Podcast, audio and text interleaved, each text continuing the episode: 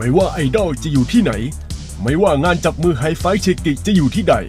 ไม่ว่าเรื่องราวน่าสนใจจะเป็นอย่างไร ถ้าหากเรารู้ เราต้องชวนคุยกับรายการ คุยเฟื่องเรื่องไอดอล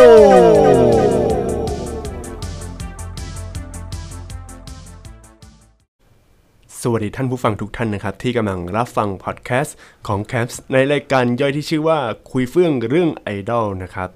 ก็ก่อนหนั้นนั้นเนี่ยผมก็ บอกไปแล้วว่าผมจะลงคุยเฟื่องเรื่องไอดอลทุกวันอังคารนะครับ ตอนนี้ก็ถึงวันอังคารเรียบร้อยแล้ว แล้วเป็นวันอังคารที่ 1 ตุลาคมด้วยครับ โอ้โห เป็นอะไรที่มันพอเหมาะมาก ๆครับ โอ้สุดยอดครับ วันนี้มาชวนคุยเรื่องของการแกลดของไอดอลกันนะครับ แต่ก่อนที่จะคุยเรื่องนี้ก็มาพูดถึงเรื่องราวน่าสนใจประมาณ 5 เรื่องกันครับ ซึ่งเป็นธรรมเนียมของรายการอยู่แล้วนะที่เราต้องชวนคุยเรื่องแบบเรื่องข่าวเรื่องอะไรอย่างเงี้ยก่อน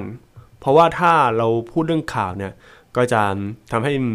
คนที่ติดตามในวงไอดอลอยู่แล้วเนี่ยสามารถไปงานนู้นงานนี้แล้วก็เป็นการช่วยแบบเหมือนประชาสัมพันธ์นะครับ ประชาสัมพันธ์พวกงานของไอดอลต่างๆนะครับ เรื่องแรกครับคืองานมหาอะไรขายของนะครับ เป็นงานของมาบุญของนะ เดี๋ยวมีเรื่องราวเพิ่มเติมครับ เดี๋ยวขอโหลดแป๊บหนึ่งสำหรับงานเสาร์และอาทิตย์หน้านะครับ 5-6 ตุลาคม เตรียมพบกับงานมหาลัยขายของ พบกิจกรรมขายของจากนักศึกษาหลายหลากหลายสถาบัน และวงไอดอลมากมายจากทั้ง CM Cafe, s w e t 16 Blissful และ Polaris ใครว่างก็มาร่วมสนุกกันได้นะครับ ตั้งแต่เวลา 11นาฬิกาถึง 20นาฬิกาชั้น 5 โซน D นะครับ ตรง Outlet in Town ของมาบุญครองเซ็นเตอร์นะครับ ก็คือ MBK ที่หลายๆคนรู้จักนี่เองนะครับ โดยในโปสเตอร์ก็บอกว่างานเดียวที่คุณจะได้ช็อปเล่นเต้นและชิล พบตลาดนัดนักศึกษากว่า 50 ร้านค้า พร้อมกระทบไหล่เน็ตไอดอลทุกวันกับกิจกรรมสาธิตสุดพิเศษ และสิทธิพิเศษอีกมากมายจาก MBK Application คือในข่าวเนี้ยเขาไม่ได้บอกว่าไอดอลจะมาคนเดียว แต่เขาบอกว่ามีเน็ตไอดอลจริงหรือเปล่าหรือว่าเขาเขียนผิดหรือเปล่าอันนี้ผมไม่รู้ไม่รู้นะครับ ซึ่งวันที่ 5 นะครับ ก็จะได้พบกับ CM Cafe ครับ ก็ทั้ง 3 unit เลยครับ เออมันจะ มันเรียกว่า unit หรือเปล่าวะ คือ 3 3 ทีมนะครับ ก็มีทั้ง Honey Toast แล้วก็มีไดฟุกุแล้วอีกอันหนึ่งนี่ผมไม่รู้นะ เออ แล้วก็วันที่ 6 ครับ ก็จะได้พบเจอ Polaris ในเวลา 14 นาฬิกาอ้อลืมบอกไป CM Cafe จะเจอกันในเวลา 16 นาฬิกานะครับ แล้วก็ Sweet 16 ครับ เจอกันในเวลา 17 นาฬิกาของวันที่ 6 ตุลาคมนะครับ แล้วก็กิจกรรมนะครับ 5 กับ 6 ตุลาคมอาจจะเจอกันทุกวัน อันนี้ผมไม่แน่ใจว่าเจอจริง ๆ ทุกวันหรือเปล่าครับ Blissful เจอกันในช่วง 6 โมงเย็นนะครับ แล้วก็กิจกรรมสาธิตทำสวนโหลแก้ว ตอนบ่าย2 30 ของวันไหนไม่รู้น่าจะ 2 วันนะครับ พิเศษสำหรับสมาชิก MBK Application นะครับ รับฟรีกระเป๋าผ้า The Amazing Carnival จำนวน 1 ใบ เมื่อช็อป ภายในงานครบ 250 บาทขึ้นไปต่อใบเสร็จ รับคูปอง 1 ใบนะครับ แล้วก็รับเพิ่มแก้วน้ำ ECO ก็คือ Eco นะฮะ สุดคูลจำนวน 1 ใบ ผลิตจากฟางข้าวสาลีและพลาสติกโอ้โห ก็คือ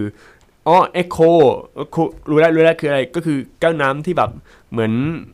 แบบ friendly กับพวกธรรมชาติอะไรเงี้ยครับ เพียงโชว์บัตรนิสิตนักศึกษา อันนี้สำหรับนักนิสิตนักศึกษาครับ ถ้าใครที่โอ้โหเป็นเด็กโคงหรือว่าทำงานแล้วครับ อาจจะไม่ได้สิทธิ์นี้โอ้โหน่าเสียดายคือเอาง่ายงานเนี้ยเพื่อนิสิตนักศึกษาโดยเฉพาะเลยนะครับอ่าอันนี้ข่าวแรกก็ไปเรียบร้อยแล้วนะครับ ต่อไปครับคือเรื่องที่2โซเมยูชิโน51 หรือคนไทยหลาย ๆ คนเรียกวงนี้ว่า SY51 หรือ หรือจะ SY51 อะไรก็ว่ากันไปครับ ประกาศเซอร์ไพรส์ด้วยกิจกรรมโหวตเพื่อคัดเลือกเซ็มบัตสึนะครับ ก็คือตัวแทนแบบที่จะเข้าในวงถัดไป เออไม่ใช่วงนี้คือตัวแทนเพื่อออกในซิงเกิลถัดไป เนื่องจากว่าในสมาชิก Somei Yoshino 51 ครับ มีสมาชิกก็เยอะเกินกว่าที่จะปล่อยอะไรอย่างเงี้ยนะครับ อีกหนึ่งประกาศเซอร์ไพรส์จากงาน Two Shot วันนี้ครับ ของ Somei Yoshino 51 นะครับ นั่นคือการประกาศถึงซิงเกิลใหม่ของ Somei Yoshino 51 โดยจะมีเซ็มบัตสึทั้งหมด 12 คน ที่มาจากการโหวตคะแนน ผ่านแอปพลิเคชันของ s o m e Yoshino 51 ที่เพิ่งเปิดตัวไปเมื่อไม่นานมานี้ และจะใช้คะแนนโหวตจากทางบ้าน 100%มาตัดสินหา 12 คนที่มีคะแนนโหวตมากที่สุด จะได้รับตำแหน่งเซ็มบัตสึของเพลงซิงเกิลใหม่ โดยจะโหวตเปิดให้โหวตได้ตั้งแต่วันนี้จนถึง 26 ตุลาคม และคาดว่าจะมีการประกาศผลคะแนนกันในงาน Two Shot ที่กรุงเทพ ที่จะจัดขึ้นในวันที่ 27 ตุลาคมนี้นะครับ ข่าวนี้ก็มาจาก idolthai.com นะครับ ก็คือ idol.th นะครับ ก็เป็นข้อมูลนะ อ่า อะ ต่อไปนะครับ อันที่ 3 คือ Idol Market ตลาดนัดไอดอลที่จริงก็คืองาน Idol Expo นะครับ จัดในวันที่ 3-6 ตุลาคมครับ ที่ด้านหน้าฮอล98 ไบเทคบางนา หลายๆคนก็รู้จักชื่อ Idol Expo กันแล้วนะ เป็นมหกรรมรวมตัวไอดอลหลายๆคนเลย แล้วก็มาแบบมาเปิดตัวมาทำกิจกรรมอะไรต่างๆนะครับ ซึ่งแน่นอนครับว่าวงไอดอลครับ ก็ต้องมาที่งานนี้นะครับ Idol Expo นะครับ ก็เปลี่ยนชื่อเป็นธีมที่ชื่อว่า Idol Market นะครับ โดยจะจัดในวันเดียวกับงาน Thailand Mobile Expo นะครับ เออ แล้วโค้ดเนมของ Idol 10 รายชื่อแรกที่มีโชว์พิเศษและลึกร่วมเปิดตลาดใน Idol Market นะครับ จากเพจ Idol Master ครับ ก็มีถึง 10 วงด้วยกันนะครับ ถ้าอยากรู้ก็ลองไปดูในเพจ Idol Master กันเองนะครับ กว่า 50%ในนี้ครับ ไม่เคยแสดงในงาน Idol Expo มาก่อน น่าจะเป็นวงแบบโหวงเปิดใหม่หรือเปล่านะครับ ขณะที่อีกหลายวงที่มีอยู่ใน 10 รายชื่อนี้มีเซอร์ไพรส์รออยู่ครับโปรดติดตามตอนต่อไป หรือชวนมาร่วมตลาดใหม่ไอดอลในรูปแบบแตกต่างจากที่เคย 3-6 ตุลาคม 2562 นี้ บริเวณด้านหน้าฮอล์98 ไบเทคบางนา นนี้ก็คือโพสต์ของทาง Idol Master นะครับ คือตอนเนี้ยเราต้องจัดการเวลาให้ดีๆ เพราะว่าวันเสาร์อาทิตย์เนี่ยมันจะมีงานไอดอลอยู่ 2 งาน งานแรกก็คืองานงานแรกที่ผมพูดไปนะครับ ชื่อว่างานมหาอะไรขายของนะครับ ที่มาบุญของเสาร์อาทิตย์นะครับ งานที่ 2 คือ Idol Market วันที่ 3 ก็คือวันพฤหัสจนถึงวันอาทิตย์นะครับ ถ้าเพื่อนๆว่างหรือว่าเป็นคนที่เป็นฟรีแลนเซอร์หรือเป็นเจ้าของกิจการอาจจะสะดวกหน่อยนะครับเออแต่ว่าถ้าคุณเลิกงานพฤหัสกับศุกร์อะไรอย่างเงี้ยก็เนี่ยคุณจะต้องแบ่งเวลาให้ดีๆ อย่างเช่นวันเสาร์อาจจะไปงาน Idol Market วันอาทิตย์อาจจะไปงานมหาอะไรขายของอะไรก็ว่ากันไปนะครับ ต่อไปครับ เรื่องที่ 4 ครับ ครั้งแรกกับงาน Two Shot ของวง Fever นะครับ ซึ่งอันนี้เป็นบทความที่คนอื่นเขาเขียนกันนะ เออ นะครับ ครั้งแรกกับงาน Two Shot Fever วิสิ28 กันยายน 2019 มาจากเพจมาเป็นไข้กันเถอะ ซึ่งเป็นเพจแฟนคลับของวง Fever โดยเฉพาะนะครับ เขาได้เขียนว่าไม่รู้คนอื่นรู้สึกเหมือนกันไหมนะ เรารู้สึกว่างานนี้อบอุ่นดีจังเลย ไม่ใช่เรื่องอากาศหรอกนะ แต่เป็นเรื่องของความรู้สึก งานที่เต็มไปด้วยรอยยิ้ม เต็มไปด้วยความสุข เต็มไปด้วยเสียงหัวเราะของทั้งแฟนคลับเองก็ตาม และของฟีเวอร์มันดีจริง ๆ เลยพอมาถึงช่วงท้ายของงานวันนี้ มีเปิดคลิปช่วง member เพิ่ง audition เข้ามาในวงไปจนถึงการเริ่มต้นซ้อมร้องเต้นของสมาชิกทั้ง 12 คนจนถึงปัจจุบัน แอบน้ำตาซึมเหมือนกันนะ มันเป็นความรู้สึกเดียวกับวันดีบิวเลย วันนั้นเราตื่นเต้นมาก วันนี้ก็เช่นกัน ที่เราได้เห็นพัฒนาการของ Fever และเห็นคนที่รัก ให้กำลังใจสนับสนุน Fever มากมายขนาดนี้ บางทีก็อธิบายเป็นความรู้สึกออกมาไม่หมด ขนาดเป็นแฟนคลับ เรายังดีใจขนาดนี้ ทีมงานและ member ก็คงดีใจมากขึ้นไปอีก ขอขอบคุณแฟนคลับทุกคนที่ไปหา Fever ในวันนี้ ขอขอบคุณทีมงาน Fever ที่น่าจะเหนื่อย เหมือนกันสำหรับการเตรียมงานอะไรที่ใหญ่ขนาดนี้ เหนื่อยใช่ไหม ไม่รู้จะพูดยังไง แต่ เป็นกำลังใจให้นะ ขอบคุณ member Fever ทุกคนที่สร้างรอยยิ้มจนทำให้โลกนี้สดใสมากขึ้น ถ้ารู้สึกเหนื่อยท้อเครียดกดดัน ให้มองมาหาตรงนี้นะ ตรงเนี้ยจะเป็นกำลังใจไปให้ สัญญาว่าจะเชียร์จะสนับสนุนและจะอยู่ข้างๆกับเมมเบอร์ทุกคน อยู่ด้วยกันนานๆนะ โตขึ้นอีกขั้นแล้วนะทุกคนพวกคุณเออรัก เออ แล้วก็มีหลายคนก็เข้ามาคอมเมนต์กันนะครับ จริงๆ ถ้าในเพจของมาเป็นไข้กันเถอะจะมีแค่ 4 คอมเมนต์นะครับ ก็คอมเมนต์แรกครับก็บอกว่าเรามีความสุขมากๆเลยถึงจะอยู่ไม่ถึงจบงาน แต่ได้เจอน้องๆไปได้ไปถ่ายรูปกับน้องแล้ว แค่รู้ว่าน้องได้เห็นว่ามีคนรักพวกเขาขนาดนี้ เราก็ดีใจไปด้วยจริง ๆ อันที่2บอกว่าอบอุ่นมากๆเลยครับแอดน้องทำให้รู้ได้ว่าน้องเต็มที่และน้องก็รักพวกเขาไม่น้อยนะครับ ไปกว่าพวกเรา รักน้องเลย ทีมงาน staff ก็ยิ้มแย้มเป็นกันเอง ทั้งหมดจึงทำให้งานนี้อบอุ่นจนบอกไม่ถูกกันเลยทีเดียว แล้วก็ความเห็นที่ 3 ก็คือ ชีวิตเรามีเรื่องเครียดเรื่องซวยเยอะมาก แต่ทุกครั้งที่เราได้มาเจอ member เรารู้สึกว่าสิ่งที่เราเจอหลาย ๆ วันที่ผ่านมามันได้หายไปจนหมดสิ้น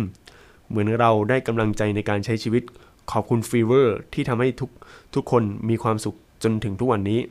อันที่ 4 บอกว่าตื่นเต้นแทนทีมงานและน้อง ๆ แล้วก็ทีเนี้ยมันมีเรื่องของ mystical นะครับเออมันมีเรื่องกล่องลึกลับนะฮะในงานคือผมไม่รู้นะว่าในงาน Two Shot ของ Fever เนี่ยมันจะเป็นยังไง เพราะว่าผมเพิ่งมารู้นะ แต่สิ่งที่ผมสังเกตแล้วก็ดูอะไรที่ผ่านมาเนี่ย จะพบว่า Fever เนี่ยเขามีอะไรที่แบบแปลกและแตกต่าง นิดหนึ่งนะครับ คือในพวก Fever ต่างๆเนี่ยมันจะแบบมันมี two shot อะไรอย่างงี้ใช่ไหมแต่มันจะมีกล่องสุ่มด้วย ซึ่งกล่องสุ่มที่ว่าเนี่ยจะสุ่มได้ถ่ายคู่กับไอดอลอีกวงหนึ่งไอดอลแบบที่เป็นเหมือนคู่กันก็มาจาก Siam Dream บ้าง มาจากพวกอะไรอะ Telex Telexs ก็ไม่ใช่ไอดอลนะน่าจะเป็นศิลปิน แต่ว่ามีความเกี่ยวข้องกับ Fever อยู่นะก็จะมีพวกไอดอลของวงอื่นหรือว่าวงอื่นๆมาแจมด้วยนะครับและหลายคนก็ได้ถ่ายคู่กับแฟนนี่ บางคนก็ถ่ายคู่กับคนของ Siam Dream บ้างอะไรบ้าง ซึ่งอันนี้ต้องเป็นสุ่มนะครับเออถือว่าเป็นการสุ่มต่อไปครับ เรื่องที่ 5 ครับดราม่าตัวเด็ดของ AKB48 เราพูดถึงข่าวในประเทศไทยมากันบ้างนะครับ ทีนี้มาพูดถึงข่าวต่างประเทศนะครับ ซึ่งเรื่องนี้ก็มาจากเพจ AKB48 Thailand Fan Club นะครับ วันพุธที่ผ่านมาครับ ฝ่ายบริหาร AKB48 รวมถึง AKS โดนกระแสสังคมวิจารณ์อย่างหนัก หลังจากประกาศรายละเอียดเกี่ยวกับการขายบัตรละครเวที โดยใช้คำว่าตั๋วเดทที่สามารถเป็นแฟนกับ member ได้ ซึ่งบัตรดังกล่าวเป็นบัตรพิเศษที่สามารถให้แฟนคลับ พบกับ member ดูละครเวทีร่วมกัน และสามารถพูดคุยกันหลังการแสดงจบได้ ประหนึ่งว่าเป็นแฟนกัน วงเล็บซึ่ง member จะเปลี่ยนไปตามแต่ละวัน โอ้โห น่าสนใจมากนะครับ คือถึงต้องมีกลยุทธ์อย่างนี้เลยเหรอ ประเด็นที่คนส่วนใหญ่ไม่พอใจกันอย่างมากครับ เป็นเพราะ Official เลือกใช้คำว่าตั๋วเดทครับ ซึ่งมีนัยยะส่อให้แฟนคลับรู้สึกอยากเป็นแฟนกับ member มีมากกว่า 5,000 ข้อความนะครับ ที่เข้าไปวิจารณ์การทำงานของ AKS ในยุคหลังๆ หลังจากที่กระแสวิพากษ์วิจารณ์รุนแรงขึ้นเรื่อยๆ ฝ่ายบริหารก็ได้ออกมาขอโทษแฟนคลับทางเว็บไซต์ตามสไตล์พวกบริษัทญี่ปุ่น ที่แบบอะไรก็ไม่รู้ก็ขอโทษไว้ก่อนนะครับ เออ ขอโทษก่อนแล้วก็มีการเปลี่ยนแปลงนะครับ แล้วเขาอ้างว่าทำให้ทุกคนเข้าใจผิดนะครับ ก็น่าจะเป็นเรื่องการสื่อสารผิดพลาด เออ อันนี้คือ เหตุผลอะไรอย่างเงี้ยที่แบบสมมุติเวลาของคนไทยพวกบริษัทต่างๆ อะมีดราม่ามาใช่ไหมแล้วก็เขาแจ้งมาว่าเกิดจากการสื่อสารที่ผิดพลาดนะครับ ซึ่งหน้านี้อาจจะเป็นนะครับ แล้วเขาได้เปลี่ยนชื่อตั๋วใหม่เป็นโปรเจกต์ให้กำลังใจเมมเบอร์แทนนะครับคาโตโคจิพิธีกรชื่อดังรายการซุกิริของ NTV ได้พูดความเห็นส่วนตัวเกี่ยวกับเรื่องนี้ว่า เปลี่ยนชื่อตั๋วใหม่ แต่สิ่งที่จะทำก็ยังเป็นเรื่องเดิมอยู่ดี เรื่องความปลอดภัยของ member นั้น ผมไม่ชัวร์เลยว่าจะมีปัญหาอะไรตามมาอีกหรือเปล่าปลอเรื่องนี้คนทั่วไปไม่ได้มองเป็นเรื่องตลกเลยกลับมองเป็นเรื่องซีเรียสด้วยซ้ำหลายคนบอกว่า AKS ไม่คำนึงถึงความปลอดภัยของ member ในระยะยาวเลย ทั้งทั้งที่ปัญหาของ NGT48 ก็มีให้เรียนรู้ไปแล้วนะครับ ก็จริงๆ ถ้าของไทยเนี่ยที่แบบ ตัวแล้วแบบมี member มาดูด้วยกันอะไรอย่างเงี้ย คนไทยอาจจะไม่มีปัญหา เพราะว่าเรื่องความใกล้ชิดกันมันก็ไม่ได้เยอะ แต่ว่าในญี่ปุ่นเนี่ย ญี่ปุ่นเนี่ยคืออย่าลืมนะครับว่าสังคมญี่ปุ่นเนี่ยจะเป็นสังคมที่ค่อนข้างกดดันมีความแบบแปลกๆในตัวของมันอยู่ และการที่เอา member กับอะไรอย่างเงี้ย member กับแฟนคลับเนี่ยอยู่ห่างกันเนี่ยเป็นสิ่งที่ทำมาตั้งแต่ไหนแต่ไร แต่คราวเนี้ยทาง AKS เขาก็เปลี่ยนกฎใหม่ พยายามเปลี่ยนอะไรใหม่ๆ มันก็ต้องมีข้อโต้แย้งตลอดเวลา แล้วก็มีกรณีที่เคยเกิดขึ้น มีการอ้างถึงอย่าง NGT48 ที่มีปัญหาที่แบบแฟนคลับกับไอดอลแล้วก็เกิดเหตุการณ์อย่างว่านะครับ มันก็มีเหตุการณ์นี้เรื่อยๆนะครับ และทีนี้มีคนเข้ามาคอมเมนต์นะครับ ก็เป็นคนคอมเมนต์ของในเพจ AKB48 Thailand แฟนคลับนะครับ ก็ได้เป็นร้อยกว่าคอมเมนต์นะครับร้อยกว่าคอมเมนต์แล้วก็เอาคอมเมนต์ด้านบนๆก็แล้วกันนะครับ ทีนี้มีความเห็นน่าสนใจเขาบอกว่า มันจะเป็นเหมือนการขายบริการเป็นแฟนกันทั่ว ๆ ไปแล้วนะ เว้นช่องระยะห่างนิดนึงก็ได้ หรือแค่เป็นรายการทีวีโปรเจกต์สั้น ๆ ก็พอ เรื่องนี้น่าสนใจ เพราะว่า เหมือนเป็นเพื่อนเที่ยวนะครับ ขายบริการเพื่อนเที่ยวบริการแบบเป็นแฟนเป็นบริการอะไรอย่างเงี้ยซึ่งในญี่ปุ่นเนี่ยมันก็มีอาชีพนี้อยู่จริง ๆ แล้วเป็นอาชีพที่มันก็ถูกกฎหมาย อันนี้ผมไม่แน่ใจนะครับ แต่คือต่อให้มีอาชีพเนี้ยมันอาจจะมีความผิดกฎหมายของมันอยู่ มันอยู่ในช่วงเทาๆนะครับ ต่อไปครับ ความเห็นที่ 2 บอกว่า แผนงานแบบใหม่ของ AKS จากที่เคยขายภาพความพยายามความฝันความหวังกลายเป็นขายเด็กนั่งดิ้ง หรือเด็กเอ็นเก็บลายชั่วโมงแทนเขาไม่ได้ให้ความสำคัญในการพัฒนาด้านการแสดง ด้านการร้องเพลงอีกแล้ว มันกลายเป็นธุรกิจแบบธรรมดาทั่วไป ใครอยู่ได้ก็ทำงานไป ใครทำไม่ได้ก็ออกไปนั่นสินะ ความหมายของการพูดคำนี้ออกมาจาก AKS อย่าลืมขายเครื่องดื่มด้วยนะครับ โอ้โห เด็กนั่งดิ้งนะครับ เออ เฮ้ยอันนี้ก็จริงหรือเปล่าก็ไม่รู้นะครับ อันที่ 3 บอกว่าหลักๆที่ไม่เห็นด้วยเลยคือความปลอดภัยของตัว member จะมีการคัดกรองแฟนคลับยังไง มีแต่เรื่องน่าเป็นห่วงเยอะแยะไปหมด เรื่องนี้ผมพยายามพูดหลายรอบแล้วว่าแฟนคลับพวกวงไอดอลเนี่ย มันจะแตกต่าง คือไม่ใช่ไม่ไม่ใช่แตกต่างนะ ถ้าจะเป็นเรื่องปกติที่จะมีแฟนคลับบางคนถึงขั้นแบบ มีมีปัญหาคือบางคนนะผมไม่ได้พูดทุกคนนะคือบางคนมีปัญหาทางจิตนะครับ แล้วอาจจะส่งผลอันตรายกับ member แล้วการที่เอามาอยู่ใกล้กันอย่างเงี้ยอันนี้อันตรายนะครับ เพราะว่า member ส่วนใหญ่อายุก็ไม่ค่อยบรรลุนิติภาวะด้วยนะครับ ค่อนข้างอันตรายพอสมควรนะครับ ต่อไปอันที่ 4 บอกว่า ทีมบริหารสิ้นคิดสุดๆ เหมือนไม่รู้จะทำอะไรแล้ว เลยออกอะไรแบบนี้มา ปวดหัว อยากให้เกิดการเปลี่ยนทีมบริหารยกชุด AKS เขาเปลี่ยนทีมแล้วเหรอ แล้วทีมเก่าหายไปไหนหมด อันนี้ผมไม่รู้นะ เออ ต่อไปครับ ความเห็นที่ 5 อันนี้มีความเห็นที่มีคำหยาบคายพอสมควรขอข้ามนะครับ มาความเห็นนี้ดีกว่า นี่มันไม่ใช่ไอดอลเลยนะ มันเหมือนขายบริการ ไปแล้วก็คือบริการรับจ้างเป็นแฟนหรือไปเที่ยวเป็นเพื่อนก็เด็กเที่ยวอะครับเออเพื่อนเที่ยว เดี๋ยวนี้มันเริ่มทำอะไรแปลกๆไปทุกที และแต่ละอย่างเนี่ยมันก็ไม่ใช่เรื่องที่ดีเท่าไหร่ด้วย ไม่แปลกใจว่าตอนนี้คือขาลงฟูริเอกกรุ๊ปจริง ๆ อืม เรื่องนี้ครับ เป็นเรื่องที่วิพากษ์วิจารณ์กันมากในญี่ปุ่น แล้วก็โพสต์นี้ก็โพสต์ในเพจ AKB48 Thailand Fan Club ในวันที่ในเมื่อวานนะครับ เมื่อวันเวลาประมาณ3ทุ่ม39นาทีนะครับ เรื่องจะเป็นยังไงต่อไปเดี๋ยวก็ต้องดูกันนะครับออถือว่าเป็นมิติใหม่ไหมมันก็มิติใหม่ แต่ว่ามองอีกมุมหนึ่งคือมันเป็นกิจกรรมที่เออคือไอดอลมันกลายเป็นเด็กนั่ง drink อะไรอย่างเงี้ยหรือว่าพวกคนสไตล์เด็กเที่ยวไปแล้วอะเออแล้วก็ต้องดูต่อไปครับว่า มาตรการการตอบกลับของทางทีมงาน AKS หรือ AKB48 เนี่ยจะทำยังไงนะครับ แต่ทีนี้เรามาชวนคุยครับ เข้าเรื่องกันเลยครับ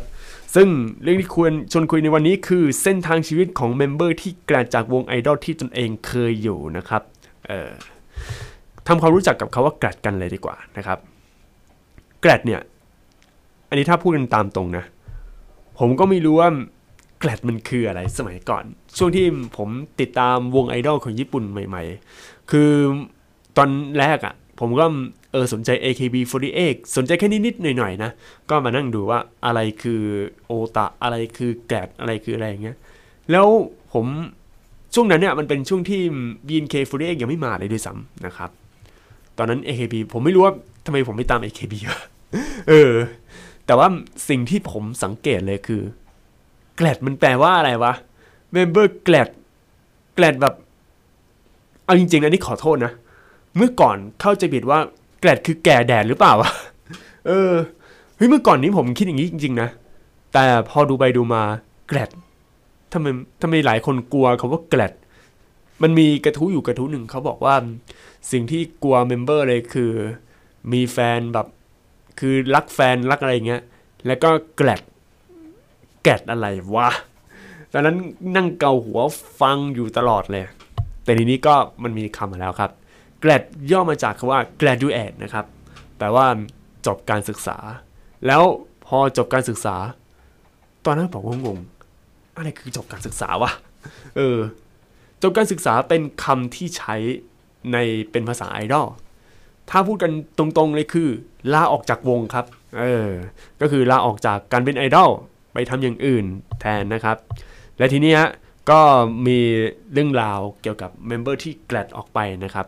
ส่วนใหญ่จะ based on ของ BNK48 นะ เพราะว่า BNK48 ก็มีเวลามีคนแกลดทีไรนี้จะเป็นข่าวอยู่ตลอดเวลาเลยนะครับ มีบทความบทความหนึ่งครับ ซึ่งเป็นบทความจากนี่ฮะ จาก Story Log ที่ชื่อว่าโอตะเล็กเหมียวนัก เดี๋ยวเดี๋ยวแป๊บนึง ลิกมิวนักอ๋อโอตะลิกมิวนักรักมิวนิกก็น่าจะเป็นโอชิมิวนิกนะครับเออแล้วก็เขาเขียนเครดิตว่าขอบคุณข้อมูลจากเพจโอตาพาร์ทไทม์นะครับอ่าอะในเรื่องก็หัวข้อบอกว่าดิฉันนางสาวจุดจุดจุดจุดจุดจุดขอประกาศจบการศึกษาจาก BNK48 ค่ะนะครับ แล้วเขาก็เขียนร่ายยาวพวกข้อมูลว่าการประกาศ grad วงเล็บจากจบการศึกษาของใครคนหนึ่ง มันแทบจะเป็นเรื่องที่ไม่น่าเชื่อเลยครับ ถึงบางคนจะไม่ได้โอชิ แต่ก็รู้สึกสะเทือนใจกับเรื่องนี้ และคนที่เป็นโอชิ หรือคามิโอชิ เรื่องนี้ก็คงส่งผลต่อหัวใจของพวกเขาไปอย่างมาก วงเล็บแน่นอนว่าพอคนเขียนเองก็ไม่ได้ข่าวนี้ก็เสียใจและตกใจเหมือนกัน แล้วก็การประจบ ประกาศจบการศึกษานะครับ ซึ่งนับเป็นเรื่องที่เศร้าใจที่สุดอย่างหนึ่งของวงการบิน NK48 แล้วก็วงอื่นๆนะครับที่มีข่าวประกาศจบการศึกษา ซึ่งคนล่าสุดนะครับ จากในบทความนี้คือนางสาวพิมนิพาตั้งสกุล ชื่อเล่นคือดีนี่นะครับ BNK48 รุ่น 2 วันประกาศจบการศึกษาวันศุกร์ที่ 7 มิถุนายนปี 2562 ที่ผ่านมา ซึ่งถือว่าดีนี่เป็นคนแรกของรุ่นที่ 2 ที่ทำการประกาศจบการศึกษา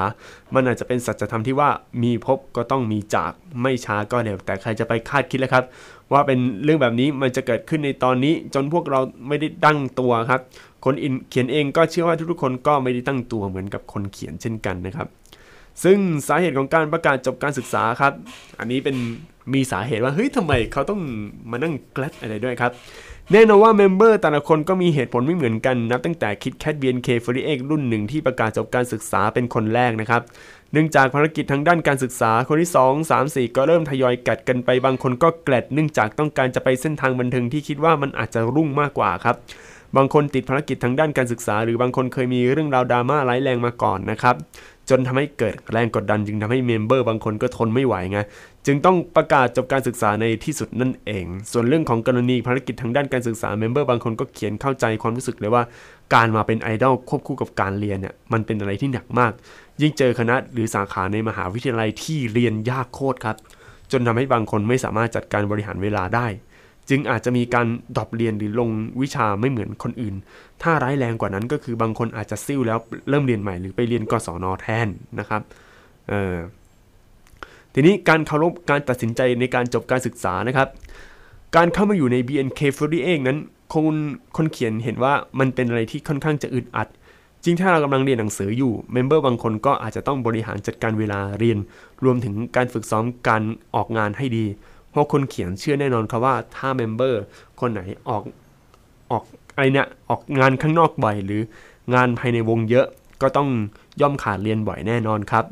แต่มันก็อาจจะเป็นเรื่องละเอียดอ่อนสำหรับคนบางคน บางคนทำใจและยอมรับได้ บางคนทำใจและยอมรับไม่ได้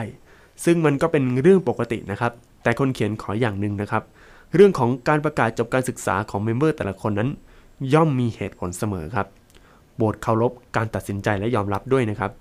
สุดท้ายนี้ไม่ว่าจะ member คนไหนที่ประกาศ grad นะครับ ก็ขอให้เป็นกำลังใจและโชคดี ในเส้นทางที่เลือกไว้ด้วยนะครับ อันนี้ก็คือ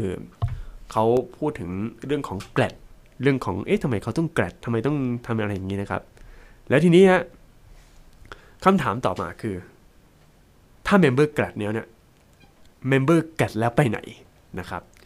เอาของ BNK48 ก่อนนะครับก็มาจากเว็บไซต์ m a r s h a l b i t c o m คือเว็บไซต์สะพานเหล็กครับ รวมพวกวงการเกมแล้ว ผมก็ไม่รู้ว่าทำไมเขาต้องมาโคกับวงไอดอลก็เหมือนกับผมครับที่ อยู่ๆทำพอดแคสต์เกี่ยวกับเกมอยู่แล้วแล้วก็มีไอดอลมา แต่ช่างเถอะอยากให้รู้กันนะครับว่ามีวงการคือเอาง่ายคือวงการไอดอลกับวงการเกมมันก็เหมือนเป็นวงการเพื่อนบ้านกันนะครับเออ grad แล้วไปไหนกับอดีตเมมเบอร์ BNK48 ที่ประกาศจบการศึกษา โดยบทความนี้ก็ based on นะครับ เอ้ยโทษที เขียนในวันที่ 24 ตุลาคมปี 2561 ดังนั้น เรื่องราวที่ member grad นะครับอาจจะไม่มีการอัปเดตนะครับ ก็จะโชว์หน้าของคิตแคทซินซินแจนแล้วก็น้ำหอมแคนแล้วเมษาเท่านั้น แต่จะไม่มี member คนล่าสุดอย่างเค้กกับดีนี่นะครับเออทีนี้ก็เขาก็พูดถึงเรื่องการ grad นะฮะ ซึ่ง grad เนี่ยก็ผมพูดไปแล้วว่า grad คืออะไรนะครับ ข้ามไปเลยว่าตอนนี้มาข้ามเลยให้ดูว่าเออ member แต่ละคนที่เขา grad มาเนี่ย เขา grad แล้วไปทำอะไรต่อนะครับ คนแรกก็คือคิดแคทนะครับ ซึ่งคิดแคทคนนี้ก็บอกเลยฮะสาเหตุที่ grad เนี่ยก็ประกาศจบการศึกษา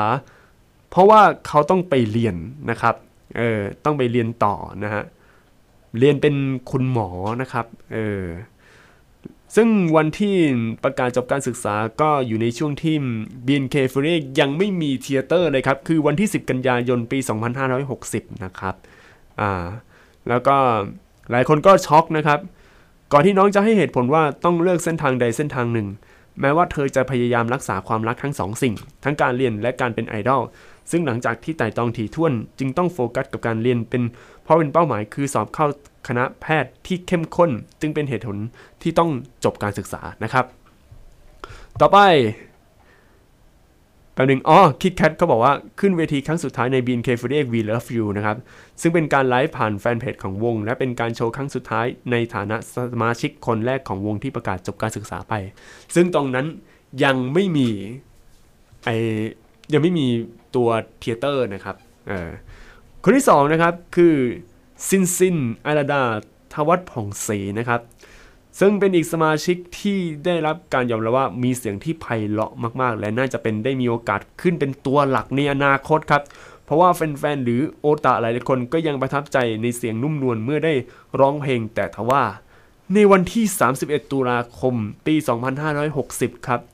ซินซินจึงกลายเป็นสมาชิกคนที่2ที่ตัดสินใจขอประกาศจบการศึกษา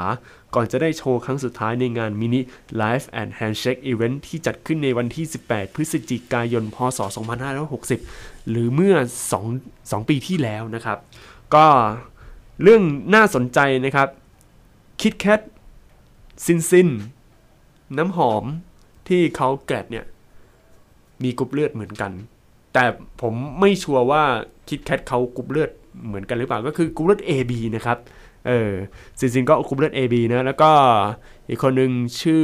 น้ำหอมก็กรุ๊ปเลือด AB นะครับปัจจุบันครับซินซินยังคงฝากเสียงอันไพเราะให้เราได้ติดตามทั้ง cover เพลง และยังทำหน้าที่เป็น DJ ทาง J Channel นะครับ รวมถึงยังมีงานอีเวนต์และถ่ายแบบให้เห็นอยู่บ้าง ล่าสุดกับการฟอร์มวง Moonlight นะครับ ซึ่งได้ต้น Silly Fools มานั่งแท่นเป็นโปรดิวเซอร์ ซึ่งนี่ก็คืออีกบทบาทใหม่ เพราะเราจะได้ฟังซินซินร้องเพลงอีกครั้งหนึ่งนะครับ ก็คือสาเหตุที่ grad อันนี้ผมก็ไม่รู้ แต่น่าจะอะอิ่มตัวอาจจะแบบไปไม่ได้คือเดี๋ยวเดี๋ยวพูดช่วงหนึ่งนะครับ คืองี้ในช่วงประมาณปลายเดือนพศ 2560 เนี่ย เป็นช่วงที่ BNK48 เองเนี่ย อยู่ในจุดที่แบบจะไปได้หรือไม่ได้นะ อะไรอย่างเงี้ย ก่อนที่คุกกี้เสียงไทายจะมา แล้วก็พอหลายคนที่แบบรู้สึกว่าเอ้ยมันคงไม่ได้แล้วเขาก็เลยต้องออกนะครับ ไปตามฝันสิ่งที่ดีกว่า เพราะว่า อย่างซินซินอายุก็ถือว่าเยอะแล้วนะเออถือว่าเยอะอยู่นะครับ เพราะว่าไม่มีเหตุผลเรื่องการด้านการศึกษาเนะเออน่าจะอายุประมาณ 20 ต้นๆนนะครับ ต่อไปคนที่ 3 ครับ แจนใจสุภาเครือแตงนะครับ เมื่อครั้งที่ยังอยู่ BNK48 แจนก็คือหนึ่งในสมาชิกกวนชลาลายที่มีเสน่ห์โดยเฉพาะเสียงเอกลักษณ์อันไพเราะและเป็นนักตกโอตะตัวยงครับ โดยเฉพาะงานจับมือที่หลายๆคนฟินกันนับไม่ถ้วนทำให้แจนนะถือว่าเป็นหนึ่งในสมาชิกที่มีแฟนๆติดตามมากครับ ซึ่งเมื่อวันที่ 29 มกราคมปีพุทธศักราช 2561 นะครับ ก็มีคลิปจากทางวง ซึ่งแจนจึงเป็นคนที่ 3 ที่ประกาศจบการศึกษาแบบกระทันหัน โดยที่แฟนคลับไม่รู้ตัวเลยครับ เพราะว่าได้รับโอกาสมากมายที่ญี่ปุ่น ซึ่งปัจจุบันแจนใช้ชื่อว่าแจนจังนะครับ อยู่ในสังกัด Vertex Asia Japan นะครับปัจจุบันแจนจังมีผลงานเพลงเดี่ยวอาทิ You Make Me และก็ลาลา และกลับมาที่มีอยู่ในอัลบั้มพิเศษ Cat Expo 5 นะครับ นอกจากนี้มีงานโฆษณาและถ่าย แบบรวมถึงออกแบบเสื้อผ้านะครับ ซึ่งอันนี้ผมก็ไม่รู้นะ มีหลายคนก็ตั้งข้อสังเกตว่าเอ๊ะแจนจังเขาแบบออกจากวงโดยที่ไม่ได้ทันตั้งตัวอะไรอย่างนี้หรือเปล่า หรือว่าเขาต้องการอะไรที่มันดีกว่า แต่ว่าถ้าพูดกันโดยเหตุผลจาก Official นะครับ ก็คือเขาจะไปเส้นทางที่เติบโตที่ดีกว่านะครับ เติบโตที่ดีกว่าแบบ การเป็น BNK48 อะไรแบบนี้นะครับ ก็จะได้แบบร้องเพลงบ้างแล้วเป็นดีไซเนอร์เป็นอะไรอย่างนี้ ไปถ่ายแบบบ้างอะไรบ้าง คือ อย่าลืมว่าแจนแจนเนี่ยเขาอายุถือว่าเยอะแล้วนะครับ เออ ถือว่าอายุเยอะแล้วนะ เออ พออายุเยอะเนี่ยก็เขาก็ต้องมีอะไรที่มันเติบโตมากกว่าเดิมนะ ต้องไปตามเส้นทางที่เขารักที่เขาแบบต้องการนะฮะ ต่อไปนะครับ น้ำหอมคริสตินดาเซนนะครับ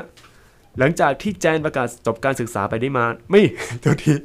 หลังจากที่แจนประกาศจบการศึกษาไปไม่นานครับ ก็ตามด้วยน้ำหอมนะครับไอดอลลูกครึ่งไทยเดนมาร์กนะครับ ก็เลยตัดสินใจประกาศจบการศึกษาในช่วงระหว่างไลฟ์ที่ Digital Live Studio เมื่อวันที่ 9 กุมภาพันธ์ ปีพุทธศักราช 2561 ซึ่งเธอตัดสินใจกลับไปเรียนหนังสือต่อที่เดนมาร์กก็เรื่องของการศึกษา อย่าลืมครับว่า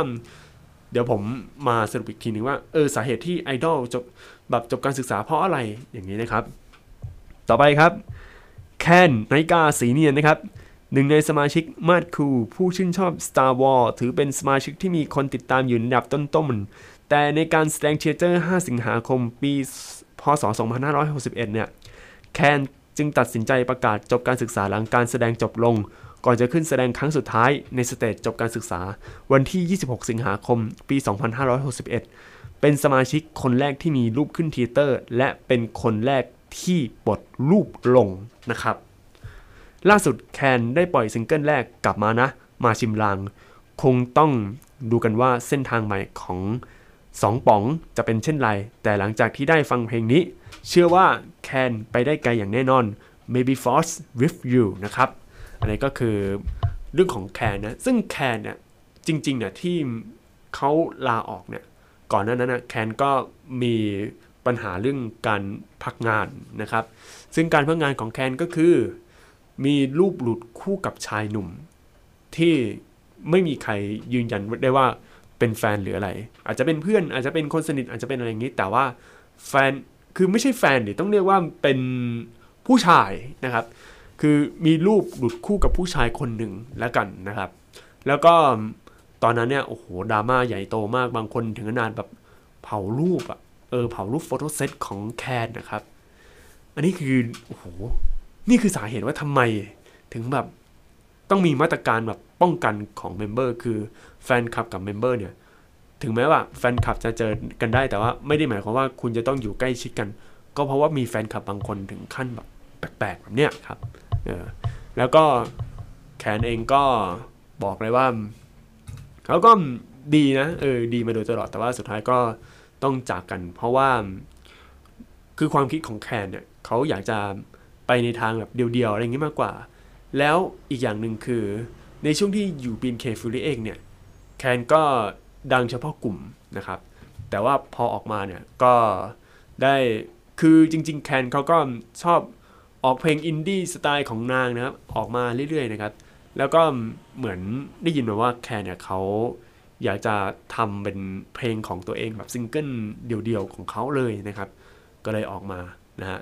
ออกแนวศิลปินเดี่ยวว่างั้นนะครับ ซึ่งก็มีคนที่ชอบนะครับ เป็นคนที่ชอบแล้วแบบชอบจริง ๆ ชอบแบบ official เลยนะครับ ชอบอย่างเป็นทางการเลยก็คือนายฮอยนะครับ จากวงในนะฮะเขาก็ล่าสุดเนี่ยมันไม่ได้ล่าสุดอะนานมาแล้วมั้ง คือนายฮอยก็ได้ออกคลิปร่วมกับแคนด้วย โอ้โห ถือว่าเป็นอะไรที่คอมพลีทสุดๆนะครับ ต่อไปครับ เมษานะครับ จีน่าวิจารณะนะฮะ เมษาหนึ่งในสมาชิกคนล่าสุดของวงที่ประกาศจบการศึกษา ซึ่งความล่าสุดที่นี้ก็คือความคือประกาศล่าสุดในบทความนี้นะ เออ เพราะว่าเขียนเมื่อปีที่แล้วแล้ว น่าจะเกือบเกือบปีได้นะครับ เมษาหนึ่งในสมาชิกคนล่าสุดของวงที่ประกาศจบการศึกษา ในการแสดง theater ซึ่งเป็นการแสดงครั้งแรกและครั้งสุดท้ายในวันที่ 28 กันยายนปี 2561 แต่ก็ถือเป็นสมาชิกที่ผ่านเรื่องราวต่างๆ มากมาย ซึ่งเมษาจะมีการแสดงครั้งสุดท้ายในวันที่ 19 ตุลาคมปี 2561 และงาน two-shot ในวันที่ 20-21 ตุลาคมในปีที่แล้วนะครับ ซึ่งคำถามคือ เมษาทำไมเขาต้องออกด้วย นะครับ ถ้าผมให้เดาเลยนะครับ ก่อนหน้านั้นเนี่ย คือเมษาเนี่ยเป็นหนึ่งในไอดอล BNK48 รุ่นแรกที่ยังเป็นเคนคิวเซอยู่ คือยังไม่ได้ติดทีม B3 ของ BNK48 อะ ก็คือตัวหลักอะ เออ จะมีพวก B3 มีอะไรพวกนี้ไง แต่ว่าเมษาเนี่ยอาจจะไม่ได้ซ้อมอาจจะอะไรเงี้ย แล้วหลายๆคนเนี่ย เขาก็พยายามหวังแบบอยากจะเจอเมษามาก เพราะว่าเมษาไม่ได้ออกเป็นซิมเปิลเซิร์ไม่ได้ออกอะไรเลย คือแบบถ้าจะไม่มีกระแสแบบผ่านทางโซเชียลเน็ตเวิร์กหรือโผล่มาแบบพวก SNS อะไรเลยนะครับ แล้วก็การมาของเมษาแบบอุ้ยเมษามาแล้วคือกลายเป็นว่าคนที่มาใน stage ของเมษาที่มีเมษาเนี่ยเป็นอะไรที่โอ้โหสุดยอดมาก แต่สุดท้ายก็ต้องจากลานะครับ ก็ดูดูก็แล้วกันครับว่าทำไมเมษาถึงหาย เพราะเมษาเนี่ยเคยมีเรื่องเรื่องข่าวเฉานะครับ เกี่ยวกับถ่ายคู่กับหนุ่มคนหนึ่ง แล้วก็ตอนนั้นก็มีพวกเพจหรือว่าพวกคนบางคนมาแฉพฤติกรรมของเมษานะครับ แล้วพอแฉไปแฉมาเนี่ยรู้สึกว่าตอนนั้นเนี่ยโอ้โหคนไม่ชอบเยอะเลยแต่หลังจากนั้นเนี่ยเมษาเขาก็พัฒนาตัวเอง ก็กลายเป็น คน member ที่แบบเออ เหมือนใช้ความพยายามไปเรื่อยๆ จนกระทั่งหลายคนก็ยอมรับแล้วก็ตอบให้อภัยกับสิ่งที่เคยเป็นมานะครับ ก็กลายเป็นว่าเมษาแบบเป็นหนึ่งใน member ในช่วงนั้นที่กำลังรอลุ้นว่าเมื่อไหร่จะได้ออกบนเวทีสักทีนะครับ แต่ถ้ามองอีกมุมหนึ่งก็คือการเรียนของเมษาเนี่ยก็ต้องโอ้โหเจอเยอะนะ เพราะว่าเหมือนเขาเรียนในคณะที่ เรียนยากด้วยนะครับก็จะเป็นเรื่องของการศึกษา แต่ว่าเหตุผลของการออกของเมษานะครับ ไม่ชัดเจนว่าออกเพราะอะไรนะครับ ไม่มีการบอกอย่างชัดเจน แต่ถ้าผมให้เดาก็คือเรื่องของการศึกษานั่นแหละเขาต้องเลือกแบบเออเลือกเรียนไปก่อนดีกว่านะครับอ่าอันนี้ก็คือเป็นเหตุผลของคนที่แกลดไปแล้วนะครับ ทีนี้ขอเสริมอีก 2 คนนะครับ อย่างดีนี่กับเค้กบินเคฟรีเองนะครับ อันนี้คือผมที่ผมสืบข้อมูลมานะฮะก็ดูผ่านๆบ้างอะไรบ้างอาจจะไม่ได้ถนัด คือไม่รู้วันที่ประกาศจบการศึกษานะครับ ดีนี่จบการศึกษาเพราะว่าการ เพราะว่าเรื่องของการศึกษานะครับ งงไหม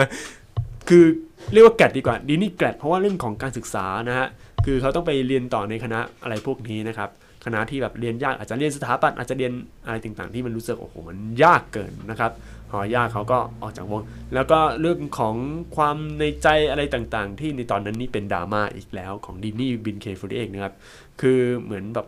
เออเหมือนมองโลกในแง่ร้ายไปหน่อยอะไรประมาณนั้นนะครับ ส่วนคนที่ 8 เค้กนะครับ อันนี้ผมไม่รู้ว่าเป็นคนคนที่คนที่ 8 หรือเปล่า เพราะว่าผมไม่ได้ตามบินเคฟูเอกแบบเยอะแยะอะไรขนาดนั้น แต่ว่ามีอีกคนหนึ่งคือเค้กซึ่งล่าสุดเลยเรื่องของเค้กบินเคฟูเอกนะครับบินเคฟูเอกก็เอ้ยไม่ใช่ คนที่ชื่อเค้กเนี่ย เขาออก เพราะว่าเรื่องของการศึกษาเหมือนกัน แต่อันนี้มาแปลกๆนิดนึง คือเขาต้องเรียนปริญญาโทนะครับ เออบางคนอาจสงสัย เอ๊ะ เรียนปริญญาโทมันยากขนาดนั้นเลยเหรอ เออคำตอบคือปริญญาโทมันก็พอๆกันนะครับ แต่ว่าน่าจะเรียนปริญญาโทสาย MBA หรือเปล่า เพราะว่าถ้าผมให้เดานะ การเรียนปริญญาโทมันไม่ได้เรียนแบบโอ้โห แบบหนักสุดๆ หนักอะไรขนาดนั้น แล้วอย่างเค้กเนี่ย อายุก็ถือว่าเยอะพอสมควรแล้วนะ แล้วก็การเรียนปริญญาโทเนี่ย ของเค้กเนี่ย ถ้าผมให้เดาเลยนะ คือสังคมปริญญาโทสังคมที่แบบเติบโตที่แบบจะเจอคนหลาย ๆ คนอะไรพวกเนี้ยมันอาจจะไม่ได้แบบ เหมือนพวกวัยเรียนหรือว่าพวกวัยมหาลัยที่เรียนปริญญาตรีอะอาจจะอะไรมากกว่านั้น อาจจะต้องเจอคนอาจจะต้องอะไรอย่างเงี้ยคือมีเรื่องของคอนเน็ชันที่อาจจะถึงเนื้อถึงตัวที่มากกว่าแบบเออรับน้องพวกอะไรอย่างเงี้ยแน่นอนครับว่าการเรียนปริญญาโท เยอะยากก็จริง แล้วยากในที่นี้อาจจะเป็นยากแบบยากโคตรมากกว่าเดิม ซึ่ง ไอดอลที่เรียนปริญญาโทนะครับ ณ ตอนนี้ที่ผมสืบทราบมานะครับ ที่รู้ๆอยู่นะครับ คืออาจจะไม่ได้เรียนหรืออาจจะกำลังเรียนอยู่นะครับ ก็จะมีของฝั่งสวิสิกทีนะ อย่างแอนนะครับแอนก็ได้ข่าวว่าไปเรียนปริญญาโทนะครับ ในมหาลัยแห่งหนึ่งนะครับ คือผมไม่ชัวร์ว่ามหาลัยอะไรครับ ก็เลยแบบละไว้ในฐานที่เข้าใจกันดีกว่า อีกคนหนึ่งก็คือเพชร นะครับเพชรเวสิกทีนอายุก็วิเยอะเลยนะประมาณ 26 ก็ตอนนี้ศึกษาปริญญาโทอยู่นะครับ แต่ทีนี้ก็ต้องดูด้วยว่าการที่เค้กเนี่ยเขาออกเพื่อไปเรียนปริญญาโทเนี่ยอาจจะเพราะว่าสังคมอาจจะเรื่องของกฎเกณฑ์ หรือว่ากฎระเบียบของ BNK f u r i ที่ไม่ถูกจริตกับน้องเค้กหรือเปล่านะครับเพราะว่าถึงแบบ บางทีเรียนปริญญาโทแล้วเป็นไอดอลก็เป็นได้นะก็ไปฝึกซ้อมฝึกอะไรเงี้ยแต่ว่าอาจจะไม่ถูกจริต ในขณะที่ที่ผมกล่าวมาข้างต้นที่เป็นไอดอลเรียนปริญญาโทเนี่ยก็ไม่ได้อยู่ในวง BNK f u r i เองเนี่ยอาจจะเป็นวงที่แบบมีกฎที่ถูกจริตกับอะไรงี้หรือเปล่าก็ว่ากันไปนะครับ ทีนี้มาพูดถึงเรื่องของมาต่างประเทศกันบ้างนะครับ ของ AKB48 แกดแล้วไปไหนนะครับ อันนี้เป็นของกระทู้ในเว็บพันทิปนะครับ ก็ต้องเอารีซอสข้อมูลของพันทิปมาอีกทีนะครับ แล้วก็มีคนหนึ่งเขาสรุปคร่าวๆมานะครับ ข้อมูลอาจจะคาดเคลื่อน เพราะว่าแฟนคลับเขาก็โพสต์มานะครับ แล้วก็มีเรื่องแฟกเช็คไหมก็อาจจะไม่มีนะครับ ก็เป็นนักแสดงครับ ก็อาจังกับยูโกะนะครับ เป็นนักพากย์การ์ตูนก็คืออามินะกับซาวาโกะ นักแสดงละครเวทีก็คือฮาจังนะครับโมเดลลิ่งคือเซล่าคินจัง แล้วก็เยอะๆมากมาย ส่วนนักร้องก็เป็นโชโมจินจียูทาเลนพิธีกรดาราตลกก็มีเจโนโรแล้วก็ไอเนียงใครวะ ต่อไปครับ เรียนหนังสือ ก็วงเล็บพวกเด็กๆ SKE นะครับ ต่อไปนักข่าวแฟชั่นดีไซเนอร์ไปเป็นไอดอลวงอื่น ก็คือคานาซาวะยูกินะครับ ก็เป็นไปไอดอลวงอื่นได้นะครับ แล้วก็ เล่นหนัง AV ก็คือเล่นหนังผู้ใหญ่นะครับ ก็มีโยเนะจังนะครับ เจ้าแบบไหนมีทุกทุกแบบละบางคนเอาหลากหลายทางอย่างเจมาริโกก็เป็นพิธีกรบ้าง เป็นรายการทีวีบ้าง เป็น talent ก็เป็นแบรนด์แฟชั่นตัวเองก็มีอาจารย์ก็เอาทั้ง talent ดารานักร้อง โทโมจินก็มีรายการของตัวเอง เป็นนักร้องเป็นทั้งโมเดลมีทั้งโอ้โหงาน talent ก็มานะครับ จริง ๆ ในสายงานบันเทิงครับ ตอนอยู่ในวงหลายๆคนก็ได้ทำกันอยู่แล้ว อยู่ที่ว่าจะชอบด้านไหน grad ไปแล้วจะเอาดีทางด้านไหน มากกว่างานพวกนี้ได้ทำกันทุกคนอยู่ละคนที่เจอความฝันที่อยากจะทำเร็วก็โชคดีได้ grad ไปตามหาความฝันต่อไปนะครับ ทีนี้คำถามคืออะไรคืออาชีพ talent เออ ก็เหมือนกับ Thailand ก็ Talent หรือเปล่า คืออาชีพพรสวรรค์หรือเปล่านะครับ ทีนี้ก็ มีประมาณสองสามคนเนี่ยก็สงสัยว่าอะไรคืออาชีพ Talent นะครับ ทีนี้ก็ทางเจ้าของ comment ครับเขาก็บอกว่า Talent หรือ Talento ก็คือพวกแขกรับเชิญแขกรับเชิญในรายการวาไรตี้อะครับ จริง ๆ มันก็แยกย่อยได้อีกเยอะ แต่คร่าวๆก็จะประมาณนี้นะครับ ก็นี่คืออาชีพของ Talent นะก็เหมือนเป็นแขกรับเชิญ แล้วก็คอยเป็น entertainer อะไรก็ว่ากันไปนะครับ ซึ่ง คนที่อยู่ใน AKB เขาก็ต้องเป็น talent อะไรอย่างนี้อยู่แล้วนะครับเออต้องมีแบบวิชา talent นะครับ ต่อไปครับ เป็นเรื่องของเดี๋ยวถอยก่อนนะฮะสาเหตุโดยรวมของ member ที่ grad นะครับที่ผมดูมานะครับ ก็จะมีถึง 5 เหตุผลนะครับ 5 เหตุผลที่ member grad อันดับแรก ๆ เลยครับ ก็ที่ผมพูดไปก่อนหน้านี้ครับ คือเรื่องของการศึกษานะครับ เรื่องของการศึกษาต่อนะครับ ซึ่งส่วนใหญ่ก็จะเจอกับ member ที่อายุน้อยกว่า 18 ปี คือแบบศึกษาอยู่มัธยมก็ได้เป็นไอดอลอะไรแบบนี้แล้วนะครับ ก็จะประมาณนี้ไป ซึ่งคนที่กำลังศึกษาอยู่มัธยมเขาก็ไม่รู้ว่าในอาชีพที่เขาเรียนเนี่ย มันโอ้โหมันหนักหนาขนาดนี้ ก็เลยต้อง graduate ไปนะครับ ก็ต้องแบบจบการศึกษาไปแล้วก็ไปทำฝันของเขาต่อไปที่ไม่ได้เป็นไอดอลเหมือนเมื่อก่อนแล้วนะครับ ต่อไปครับ หมดสัญญาจ้างครับ และก็ member ไม่ต่อสัญญานะครับ กรณีหมดสัญญาจ้างเนี่ยที่ผมเห็นนะครับ ก็จะมีวง Secret 12 แล้วก็อันนี้ไม่ใช่วงเป็นกลุ่มกลุ่มสตรีมเมอร์สาวที่ไม่ได้เรียกว่าตัวเองเป็นไอดอลอย่างพี่คุณโอโตริล่าสุดก็ไม่ต่อสัญญาก็ออกจากกลุ่มไป ซึ่งอันนี้ก็เกิดขึ้นในวงอื่นที่ไม่ใช่ BNK48 เพราะว่า BNK48 เนี่ย สัญญาจะอยู่ 6 ปี แต่ว่าวงอื่นสัญญาอาจจะน้อยกว่านั้น อาจจะปีหนึ่งอาจจะ 2 ปี แล้วรู้สึกว่าอะไม่ต่อสัญญาก็ออกไปอะไรประมาณนี้นะครับ อันที่ 3 คือการรับผิดชอบต่อข่าวเช้านะครับ โดยเหตุผลที่เขาพูดในการแบบออกจากวงเขาคงไม่ได้พูดว่าออกเพราะว่าเจอข่าวเช้าอะไรอย่างนี้ อาจจะใช้เหตุผลอื่นมาบังหน้าอาจารย์อะไรอย่างนี้นะครับ ก็ในของญี่ปุ่นก็มีเยอะนะที่แบบ member มีแฟนแล้วแล้วก็เขาออกจากวงไป อยู่ออกจากวงไปเลยแต่ว่าเขาก็ไม่ได้พูดว่าแบบมีข่าวฉาวอาจจะเอาเหตุผลอื่นมาอ้างมากกว่านะครับ ต่อไปครับ member รู้สึกอิ่มตัวก็เลยออกนะครับ คือ member รู้สึกอิ่มตัวก็คืออยู่ในวงมานานแล้วนะครับ โดยใน AKB48 ก็จะอยู่เยอะนะ คือพวกแบบ member ระดับ top top เลย member แบบ โอ้โห ตั้งแต่ยุครุ่นแรกเขาก็ออก ออกจากวงไป เพราะอายุที่เยอะมากๆ พออายุเยอะเขาก็ต้องมีเส้นทางในชีวิตที่มันมากกว่าการเป็นไอดอลต้องแบบอะไรอย่างนี้อยู่แล้วนะครับ แล้วก็คนที่อะมีต้องการอนาคตที่ดีกว่า เอาง่ายๆก็คือเหตุผลเนี้ยรู้สึกอิ่มตัว แล้วก็อยากจะมีอนาคตที่ดีกว่านะครับ โดยไอดอลที่รู้สึกอิ่มตัวอะไรอย่างเงี้ย อันนี้ผมก็ยังบอกไม่ได้เพราะว่า มันไม่มีเหตุผลมารองรับ คือเขาจะใช้เหตุผลอื่นที่มันไม่ใช่เหตุผลว่า เออ มันรู้สึกอิ่มตัวแล้ว อยากจะทำงานด้านอื่นอะไรอย่างนี้ หายากมากนะครับ แล้วก็อีกเหตุผลหนึ่ง ซึ่งเป็นเหตุผลที่ไม่มีใครอยากได้นะครับ แล้วก็เป็นเหตุผลที่ โอ้โห แบบทำร้ายแฟนๆขับ แล้วก็ทำร้ายเมมเบอร์ด้วย แล้วเวลาแกะทีนึงเนี่ย แกะแบบ โอ้โห หลายคนพร้อมกันด้วย เหตุผลที่ว่าก็คือ Official ประกาศยุบวง ก็คือเหมือนบังคับแกะอะคือประมาณว่าเฮ้ยวงแบบเลิกแล้วคือจบแล้วยุบวงจบบริหารอาจจะไม่ดีอะไรอย่างเงี้ยก็เลยยุบวงโดยการแบบ Official ประกาศยุบวง ซึ่งอันนี้ก็โอ้โหทำให้ทุกๆคนที่อยู่ในวงคือแกลดหมดเลยนะครับอ่าแล้วก็มีเรื่องของสัญญาจ้างก็คือหายไปหมดเลยนะครับ ทีนี้มาพูดถึงความรู้สึกของโอตะบ้างกันนะครับว่า เมื่อรู้ว่าเมมเบอร์ที่ตัวเองชื่นชอบแกลดไปแล้วจะรู้สึกอย่างไรครับซอสก็มาจากในพันทิปเหมือนเดิมนะครับ ก็เริ่มจากความเห็นแรกบอกว่า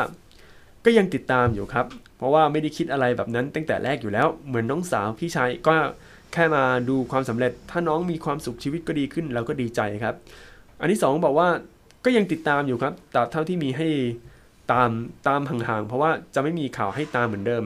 อาจังโอชิผมก็เพิ่งประกาศแต่งงาน ผมก็ดีใจกับเธอด้วยที่ได้แต่งงานแล้ว ขอให้ครอบครัวที่ดีมีความสุขก็แล้วกันนะครับ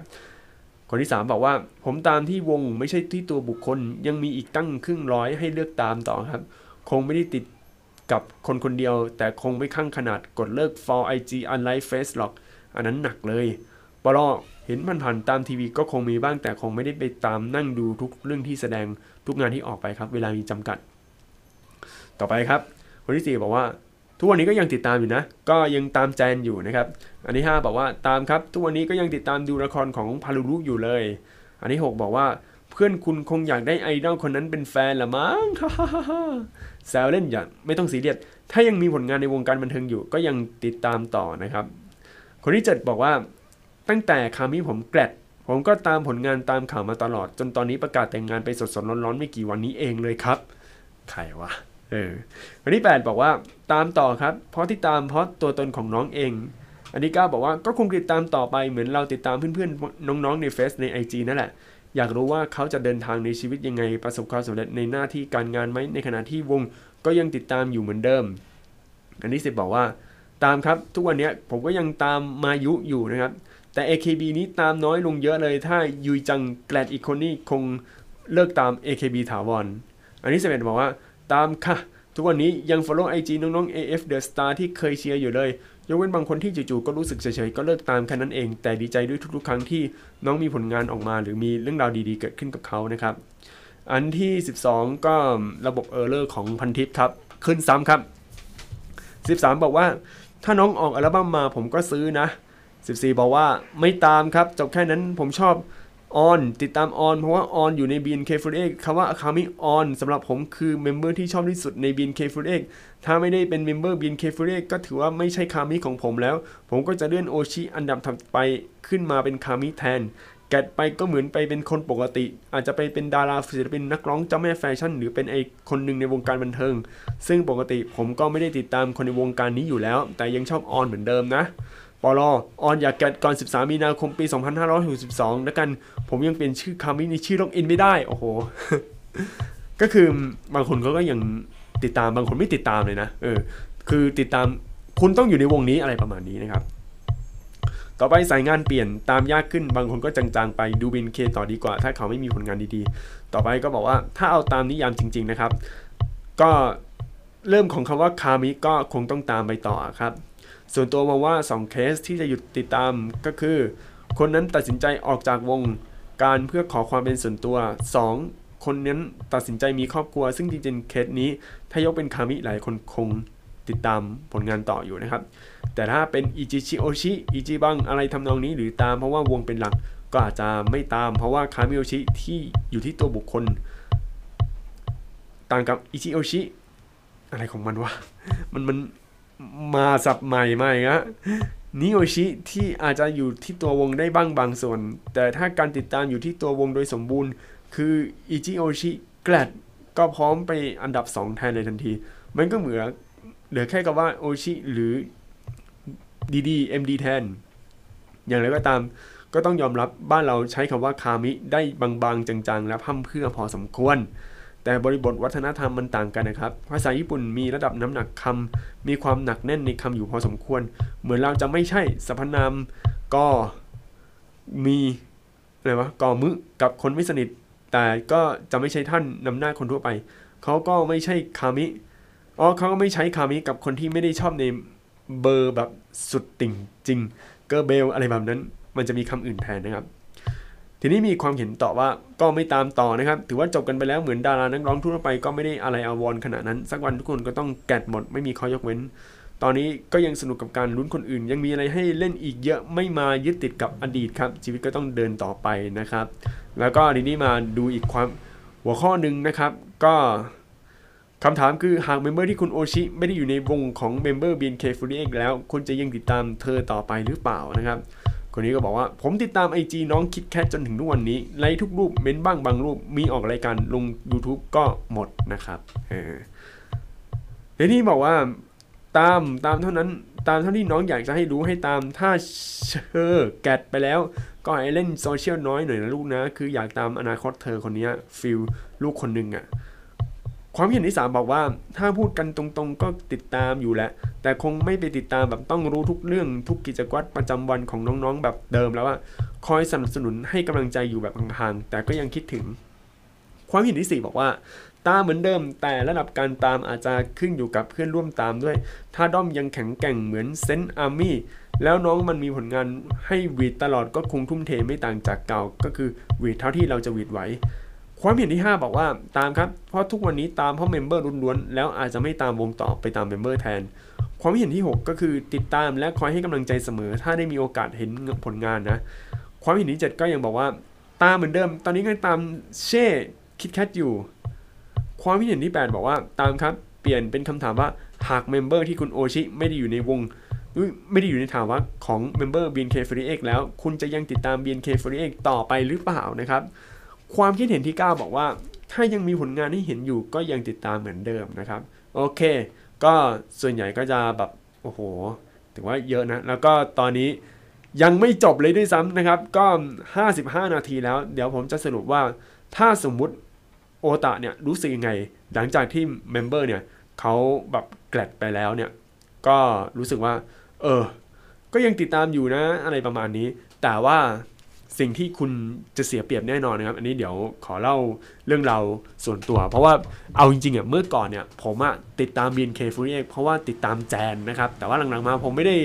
แบบติดตามโหเยอะแยะอะไรขนาดนั้น คือติดตามแบบห่างๆแล้วตอนเนี้ยคือตอนนั้นที่ผมชอบแจนเพราะนางเขาสวย นางเขาแบบมีความเป็น graphic designer มีความแบบโหเฮ้ยคนนี้ art อะดูคนนี้แบบมีมีอะไรที่โห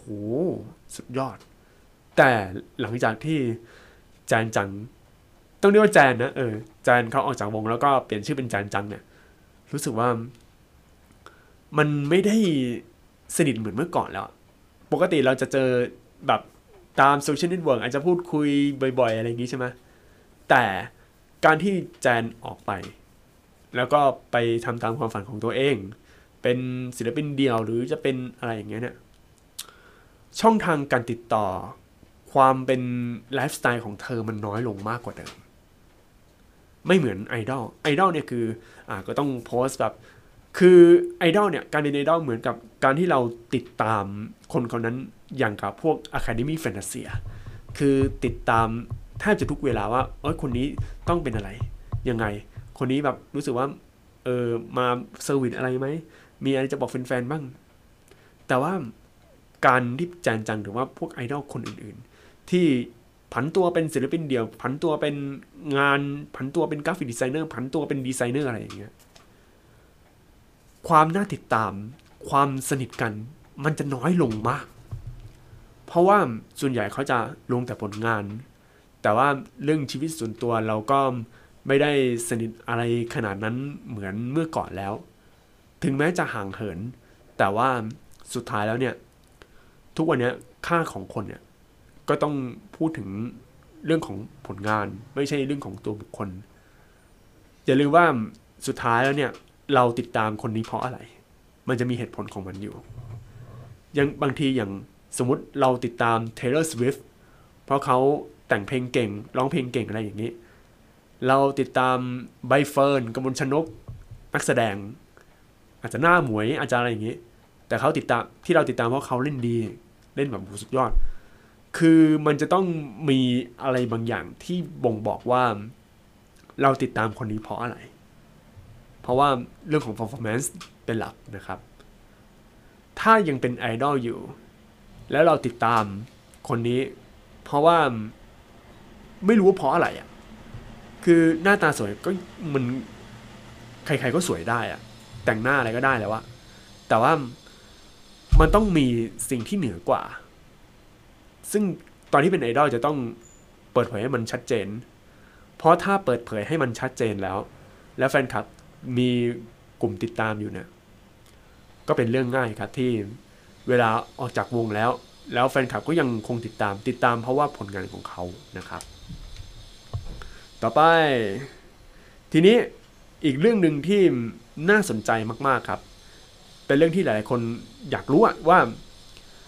ถ้า member grad ออกแล้วนะครับ ก็คือออกจากวงแล้ว เราสามารถถ่ายรูปคู่กับ member ได้หรือเปล่า จากที่ผมอ่านมานะครับ แล้วก็เรื่องราวต่างๆ นานาเต็มไปหมดเนี่ยคำตอบคือถ่ายได้นะครับ ย้ำเลยว่าถ่ายได้ แต่ว่าไอความถ่ายได้เนี่ยมันเหมือนติดดอกจันเอาไว้ เคยสังเกตดอกจันไหมที่แบบเวลามีพวกโปรโมชั่นอะไรอย่างเงี้ย อย่างเช่นโปรโมชั่นลดเหลือ 1 1,990 บาท แล้วก็มีดอกจันตรงคำว่าบาท ไอ้ดอกจันนี่แหละคืออะไรรู้ไหมมันคือมีเงื่อนไข แล้วไอ้เงื่อนไขมันเล็กกับอยู่ตรงท้ายๆของกระดาษท้ายๆโบชัวท้ายๆพวกแบบหน้าจอโอ้โหอ่านไม่ออกเออนั่นก็คือได้แต่ว่ามันจะมีเงื่อนไขบางอย่างนะครับ ซึ่งเงื่อนไขที่ผมสรุปมานะครับ มีถึง 3 เงื่อนไขด้วยกันนะครับ เงื่อนไขแรกคือ เราสามารถถ่ายได้ถ้าเราสนิทกับอดีต member พอสมควร เช่นร่วมงานด้วยกันอยู่แล้ว แล้วก็ได้ออกงานด้วยกันได้ออกอะไรอย่างนี้ ได้ ก็คือถ่ายได้ถ้าคุณสนิทอยู่แล้วนะครับ อันที่ 2 คือ ถ้าคนคนนั้นออกงานโดยคนคนนั้นเปิดโอกาสให้แฟนๆถ่ายรูปคู่ได้ คือทางทางแบบอะไรอะ member อะคืออดีต member เนี่ยเขาอะอยากถ่ายใช่ไหมเจอกันเจอหน้ากันถ่ายเลยไม่ต้องอะไรมาก อันที่ 3 คือ ถ้าคนคนนั้นไม่ได้เป็นไอดอลต่อ หรือไม่ได้เป็นบุคคลสาธารณะที่อยู่ในสังกัดที่ห้ามมีห้ามถ่ายรูปคู่นะครับเออก็คือมีอยู่คนหนึ่งอย่างแจนจัง แจนจังเนี่ยก็อยู่ในสังกัดของญี่ปุ่น ซึ่งสังกัดญี่ปุ่นก็ อาจจะไม่ได้ถ่ายรูปคู่อะไรอย่างเงี้ยแล้วครับ แต่ว่าถ้าคนอื่นเนี่ยก็สามารถถ่ายรูปคู่กันได้นะครับ เพียงแต่ว่ามันจะมีกฎที่ทางคนตั้งเองนะครับ แล้วก็อย่างเมษานะครับ เมษาเห็นในพันทิปเขาบอกว่า ในตอนนั้นออกงานอยู่แล้วมีคนถ่ายรูปคู่ก็ถ่ายได้นะครับ เพราะว่าก็ไม่มีพันธสัญญาเกี่ยวกับเรื่องวงไม่มีกฎอะไรแล้วนะครับ แต่ทีนี้ต้องคำนึงถึงเรื่องของความส่วนตัวนิดนึง เพราะว่า บางทีเนี่ยเราจะคือต้องเข้าใจก่อนว่า คนที่เป็นไอดอลเนี่ยที่แกรดแล้วเนี่ยเขาอาจจะทำงานด้านอื่น อาจจะแบบไม่ได้เป็นดาราหรือว่าอาจจะไม่ได้เป็นพวกนักแสดงหรืออะไรอย่างเงี้ยแล้วเนี่ย